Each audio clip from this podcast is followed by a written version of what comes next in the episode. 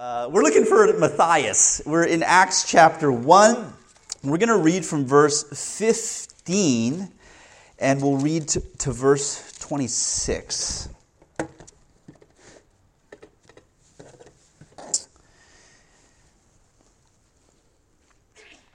Bless you.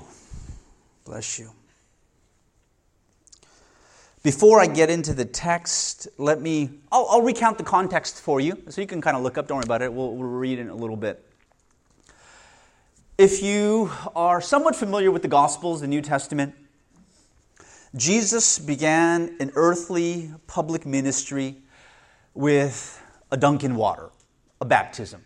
He went to the Jordan River and got baptized by John the Baptist, and from that moment, in that booming voice, This is my beloved Son in whom I am well pleased, with that dove descending on him.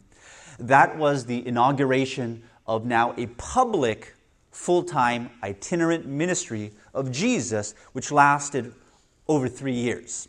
Most say maybe three and a half years.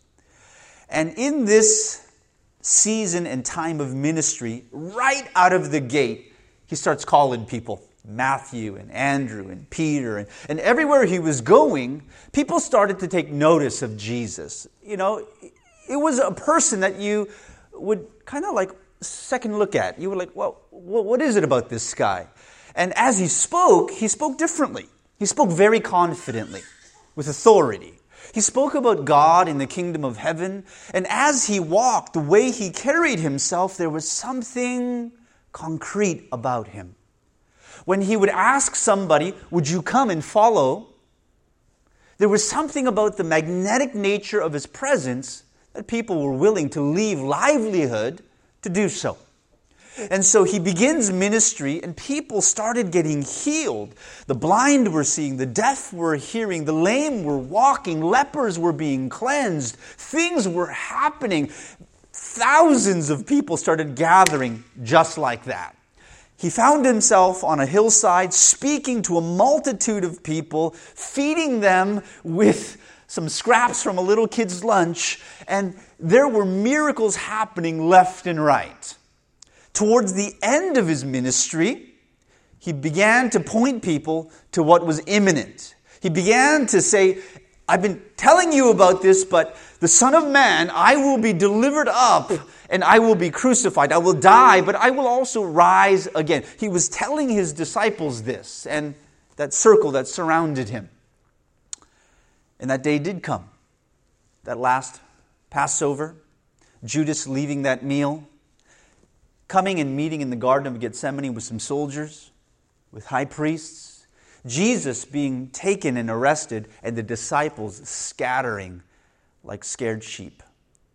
Jesus is marched in front of person after person as a sinner, as a criminal. And yet there was something about him that was still confident. He comes before Pilate, he comes before the chief religious leaders, he comes before anybody, and he speaks with such eloquence and authority still. By the words of the crowd, he was delivered up to be crucified. And this was all a part of God's eternal plan. He dies on a cross, breathes his last, and he is buried in a tomb. Three days later, according to his word, he rises. Women hear about it, the disciples hear about it, and they all come flocking to this place. And over the course of a month and a half, Jesus visits with various people, speaking to them, walking with them, eating with them, feeding them. And then finally, he's about to ascend into heaven. The sky, whether it splits, whether it's cloudy, whether it's sunny, Jesus, he's about to ascend, and he speaks to the group that was around him, a little over 100 people. And he says, I don't want you to leave this city. Don't leave Jerusalem, because I got a promise for you. What I spoke about, you will receive the Holy Spirit. You will be empowered for ministry. You will be a witness of mine. And so the disciples, after he ascends and these angels appear saying, Stop looking into the sky, he's going to come back in the same way. These disciples travel a short distance and they find themselves back in the city in an upper room of a place, and they, from that night, begin to pray. And it says they continually prayed. They had fellowship with one another. This group of 11 was the 12 minus Judas, plus the, the family of Jesus, and plus the other inner group of a little over 100 disciples that were very, very consistent. And they began to pray and to gather. And in this setting, Jesus ascending, giving the final words, saying, Don't leave this place because you're going you're to get something very, very important. And in this context, one of the eleven, namely Peter, he stands up and he begins to proclaim a message to this gathered group of disciples. This is where we pick up our reading in verse 15. At this time, Peter stood up in the midst of the brethren. A gathering of about 120 persons was there together, and this is what he said Brethren, the scripture had to be fulfilled, which the Holy Spirit foretold by the mouth of David concerning Judas, who became a guide to those who arrested Jesus. For he was counted among us and received his portion in this ministry. That's speaking of Judas. Now, this man acquired a field with the price of his wickedness, and falling headlong, he burst open in the middle, and all his bowels gushed out. And it became known to all who were living in Jerusalem, so that in their own language that field was called Hakeldama, which is field of blood. For it is written in the book of the Psalms, Let his homestead be made desolate, and let no man dwell in it. And also it says, His office let another man take. It is therefore necessary that of the men who have accompanied us all the time that the Lord Jesus went in and out among us, beginning with the baptism of John until the day that he was taken up from us, one of these should become a witness with us of his resurrection. And so this is what happens now. They put forward two men Joseph, who was called Barsabbas, who was also called Justus and Matthias. And they prayed. And they, they said, Lord, who knows the hearts of all men, show which one of these two you have chosen to occupy this ministry and apostleship from which Judas turned aside to go to his own place. And they drew lots for them, and the lot fell on Matthias, and he was numbered with the eleven apostles. Amen. I don't know if you've ever thought about Matthias. This little guy here, whether he was little or not, I don't know. But have you given thought to Matthias at all in your reading of the book of Acts up until now? You know, I've, I've known that these two were there, and as I dove into this chapter a little bit more, I began to find a lot of nuances that I feel as though God was speaking to our church and wanting to apply to our ministry here at City Chapel. And what I want us to know from this passage, at least as an underlying context about Judas, is this. Judas didn't spoil God's plan, he fulfilled it. And I think that's important to mention at the beginning here. Because Judas was considered an adversary, an enemy. When Peter was quoting from Psalm 109, Psalm 109 was a psalm written about adversaries and God's and God's and asking for God's vengeance upon them. And so when Peter quotes Psalm 109 talking about Judas that somebody should replace his office, he's actually referencing that in line with a person who is an adversary. And so when we think about quote unquote adversaries or, or quote unquote en- enemies. People who do us wrong and harm, who speak badly of us, or in some ways derail us from the mission that's in front of us. They have an influence, and what they do is not welcomed, and it seems to be a distraction. They're, t- they're taking us away from something. And Judas, as he was numbered among the 12, what he did caused a major disturbance amongst the disciples. Him bringing those officers, the arrest of Jesus, caused the disciples to scatter. And it caused a major thing in the emotional context of those early believers. Because a lot of them had amnesia, they had short term memory. They did not remember the words of Jesus that he would be delivered up, that he would rise again, that this was all a part of God's plan. And they were very distraught. And so Judas had this adversarial role in a sense, or at least he was looked upon in that way in this particular context. And when we look upon those that harm us, when we look upon those that have a very negative influence over our lives, we in some way think that they're spoiling something in our lives. That if it wasn't for them, I'd have more joy. If it wasn't for them, I wouldn't have wasted this time. If it wasn't for them, and if it wasn't for them, and if it wasn't for them. And we have all of these things in our minds. If we were only free from these people that have distracted us, that have taken us off course, my life would be so much better. And we think that at times. And so, what we need to understand about Judas that he wasn't a spoiler of God's plan, he was a person that fulfilled it. And so, when you look at the enemies of your life, of those that derail you, of those that oppose you, of those that do things contrary to what you actually want, instead of taking that very finite, very in the moment perspective, Learn how to step back from that. Learn how to step back from that person, that season, the hardship, the hurt, and say, God, do you have a plan in all of this? What are you trying to weave together? And have that bird's eye view. I think that's a very important thing to take out as we talk about Judas and his office being replaced. What Judas actually accomplished by his betrayal. Yes, it led to his own suicide, which is not a pleasant thing, but it does show that he felt remorse, that he had a tremendous weight of guilt on his heart. He threw those 30 pieces of silver back into the temple of the high priest and says, I don't even want this money anymore. And he goes out and he lays down his own life because of guilt. It speaks of what was happening in his life. And so I know we can be hard on Judas Iscariot, but that was a part of the plan of God all along. And so I say that in hopes that you would relook at the hardships that you face and the people through whom those hardships come.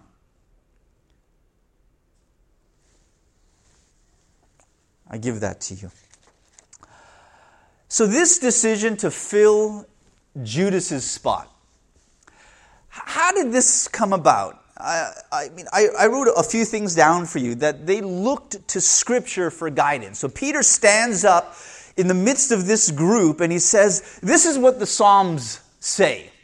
That Judas was going to, to this was the end of a person that this is what was going to happen and that this would be a desolate thing, but also that the office of this adversary that was numbered amongst us should be taken by another person. And he quotes Psalm 109 in this. And so there was a, a scriptural foundation to this decision to want to replace Judas. It wasn't a personal agenda of Peter. It wasn't just a decision made on a whim or crisis management. It was a prayer filled, scripture saturated decision. And an interesting to note, and I give you this little illustration diagram, is that whenever you look at the Old Testament, you need to have the shell kernel approach. And what is the shell kernel? The shell is the direct context. The psalmist David writing about his adversaries, asking for God's vengeance over them, and all of these things. That's the direct context of Psalm 109. But inside that writing, inside those relationships that were happening those many years ago, that there was a truth on the inside, and it was the kernel inside.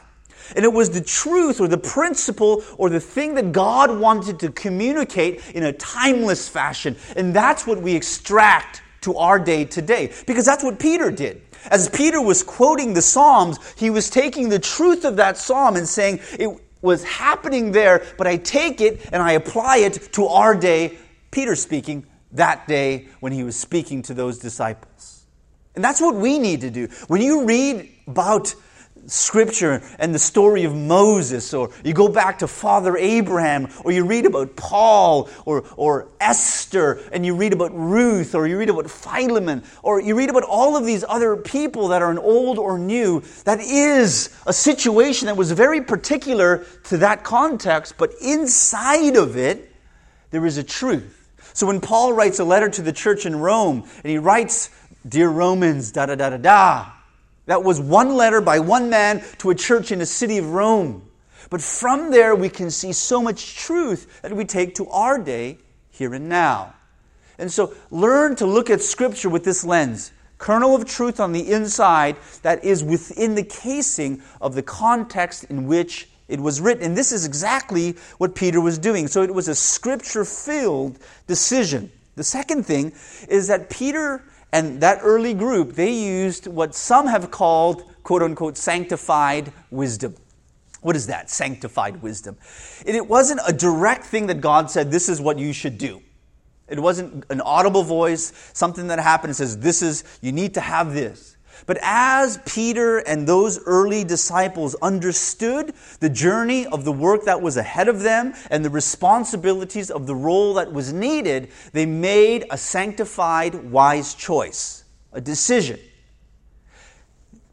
They said, We need to fill this slot. There's scriptural precedent for this. But how are we going to do it? This person should have been with us from the very beginning. From when John baptized Jesus until that very time where he ascended into the sky, let's select from among us people that fit this criteria. And so they put two people forward, right? Justus and Matthias. And in Scripture, when you see people casting lots, especially when it was from the context of a believer, it was a very prayer filled action. And it wasn't like a lottery. It wasn't just, all right, let's see, let's let chance or fate determine this. That's not what casting of lots in the Scriptures was all about. When these disciples casted lots for these two people, it wasn't just who's got the longer straw when you pull two of them. It was saying, God, you control all things.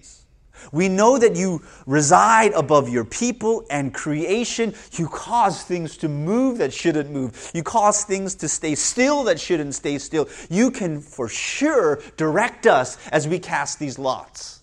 We have these two people that meet this criteria that we have put forth. Lord, would you select it? This was the mindset, the prayer filled mindset of the disciples as they were casting lots for these two particular people. And so, why were these qualifications important? That they were there from the beginning, that they witnessed all that Jesus did, and right until the very end. It's important because the very last words of Jesus, he talked about, You will be my witnesses. My witnesses. A witness is a person that testifies of what they have seen, right? Have you ever seen a witness that, like, you know, they're like, um, I. Uh, I heard, you know, that really doesn't hold water for witnesses in court. A witness is a person who has seen and experienced for themselves firsthand, and they testify of what they have observed, what they have heard. And a witness of who? Jesus was saying, You will be my witnesses.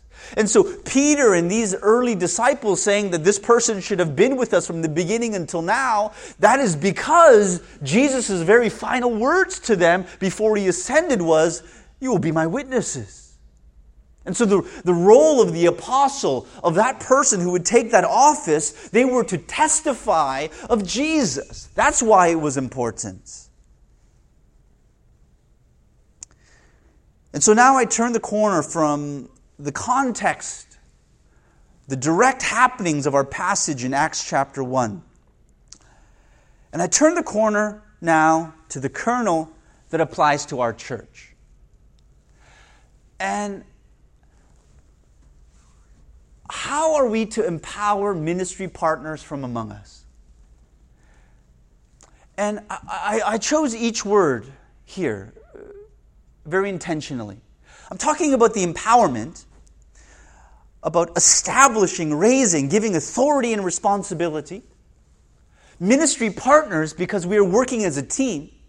And that's exactly what those early disciples were doing. When they said, We have 11 amongst us that have remained, but there's a 12th spot that Jesus had installed. Let's fill this spot and have team ministry. Let's be a team of apostles. And so, who are the ministry partners that we empower?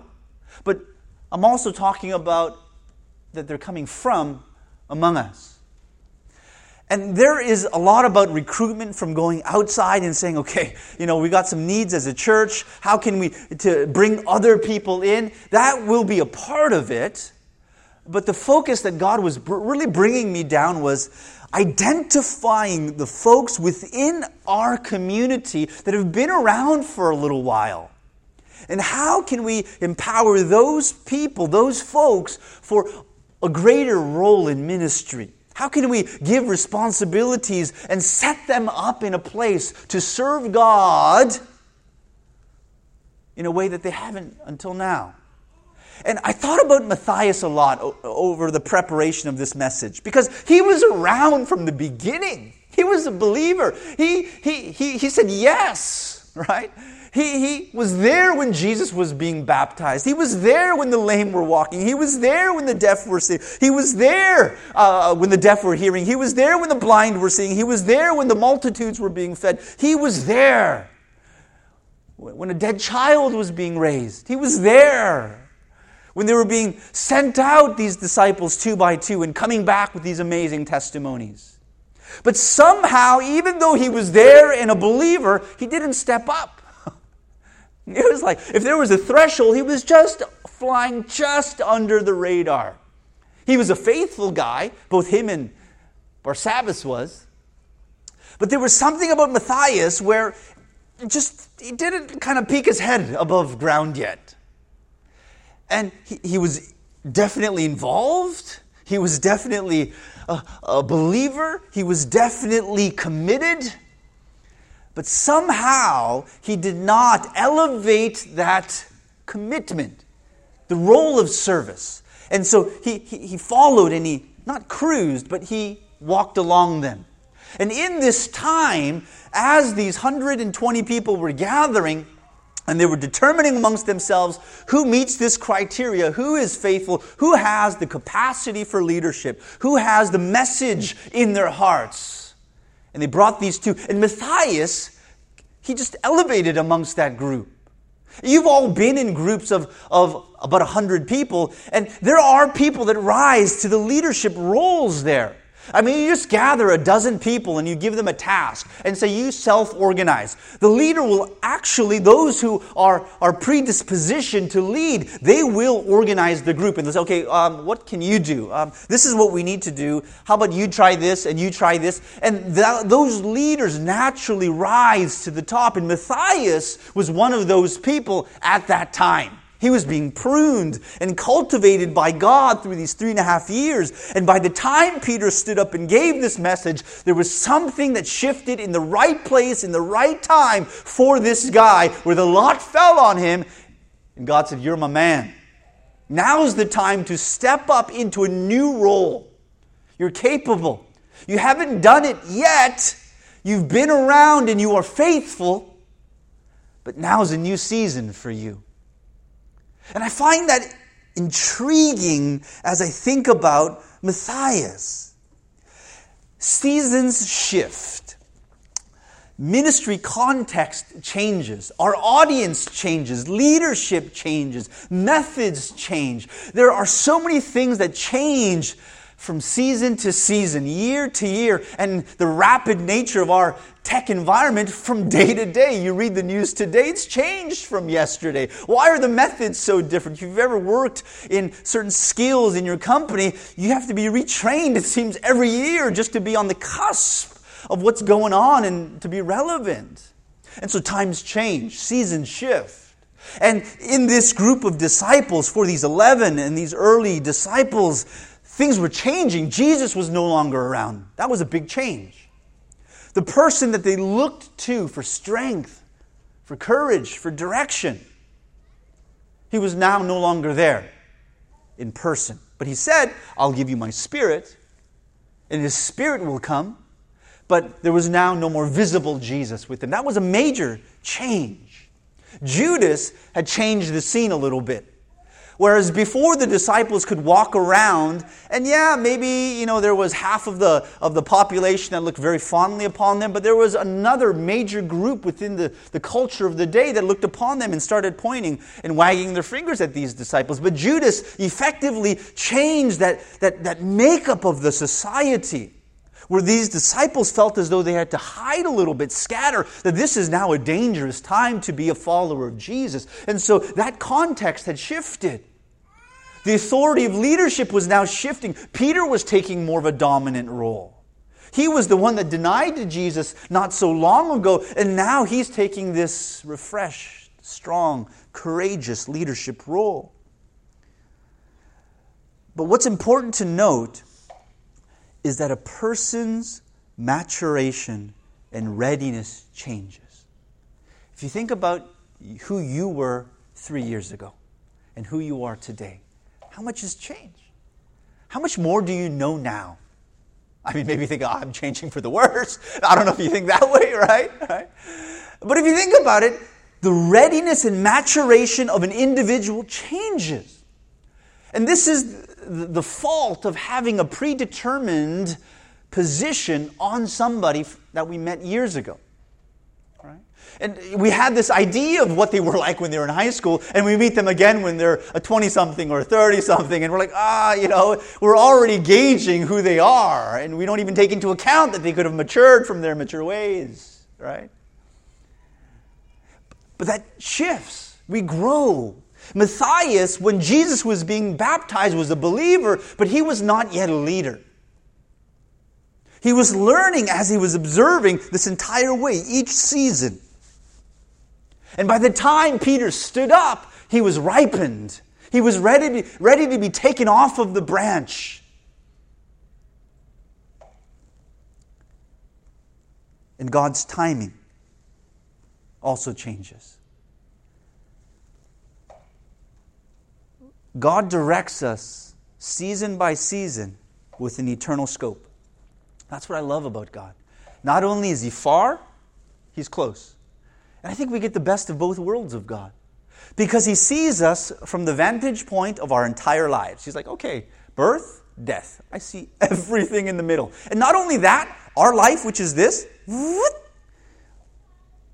our parents, our grandparents, our great grandparents. And he sees the generations. And he sees our children and our grandchildren and our great grandchildren. And he sees all of this, human history. And then you take, you zoom back a little bit more. Oh, there's Adam. There's the second coming of my son Jesus. And there's our life. And so God is very far, and He can see in this great perspective everything in human history why He created Adam and Eve the way He did, and why history will be consummated in the way that it was, why the cross was exactly when it was. He sees all of that in one glance. He's that big. But then also, He comes right into the moment. And he's writing the moment of our lives actually today. On this Sunday, October 30th of 2016, God is right here with us. He's living this day, and as the clock ticks, He's there that next moment with us. As it ticks another, He's there the next moment with us. And so He walks us through each and every day of our lives, yet with the perspective of it all. And so God's timing is based on His perspective of it all. What he sees us encountering 20 years down the line, he'll actually orchestrate something here today to prepare us for that encounter two decades later. We don't have the benefit of seeing in the future, so we don't really know that we're being pruned and, and prepared for something that's a future occurrence because God sees that, but we don't. But God is walking with us. The timing today is just learn this lesson now. Just learn this one lesson here and now, and that will prepare you for the next lesson, which will prepare you for the next. And this is how God works in our lives. And so that teaches us again to step back a little bit. Don't let frustration overwhelm you. Don't let joy take you off the charts in pride. That successes and failure, when taken hand in hand, when joy and sadness, when receiving and losing, when war and peace, when love and hate, when tiredness and rest, when all of these things come hand in hand, we begin to see a grander, greater picture of it all. And this is what this reminds me of Judas passing and that all happening. But Matthias, this guy that was just there, a faithful guy from the beginning, not yet ready for anything, but by three and a half years later, this guy was ready. Right? And the reason why the timing was so great on this, our church was launched in March of March 31st of 2013. That was three and a half years ago. Right? Three and a half years ago. The timing couldn't be more perfect for this message, actually. Right? And so I asked the question Who are the Matthiases of City Chapel? That there is a sense of faithfulness and a desire to want to serve to a greater degree. You haven't yet, but God is knocking. And the lots are being cast. And will it fall on you? Will God say, now is the time? To invoke the creativity that God has been cultivating, the ideas that He's been giving. Will all of those things now meet a season that is shifting, the timing that is coming?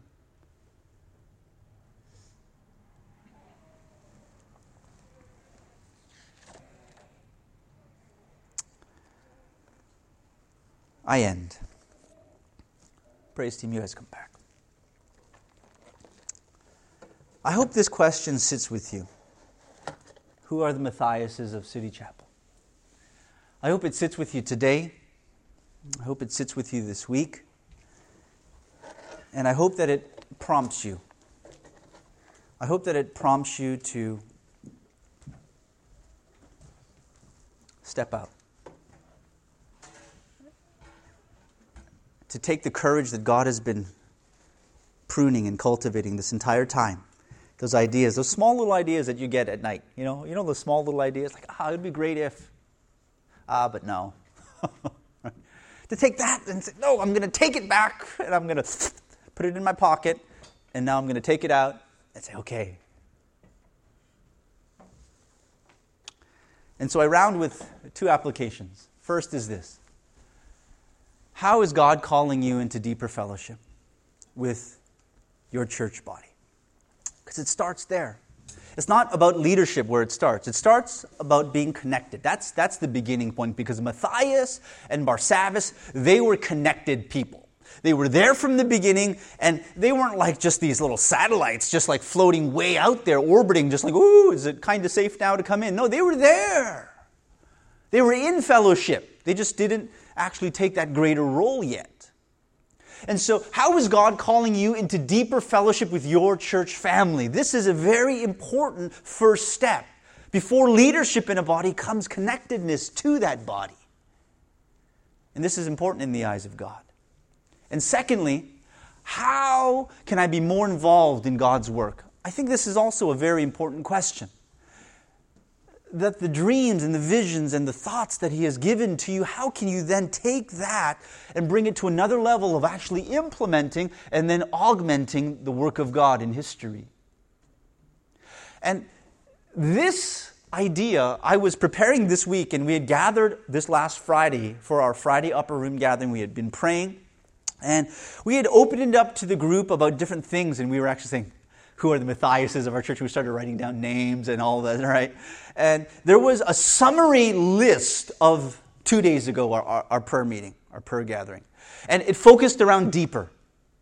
And it was about having deeper prayer, worship, being deeper in the truth, getting deeper in relationship, and getting deeper into our community.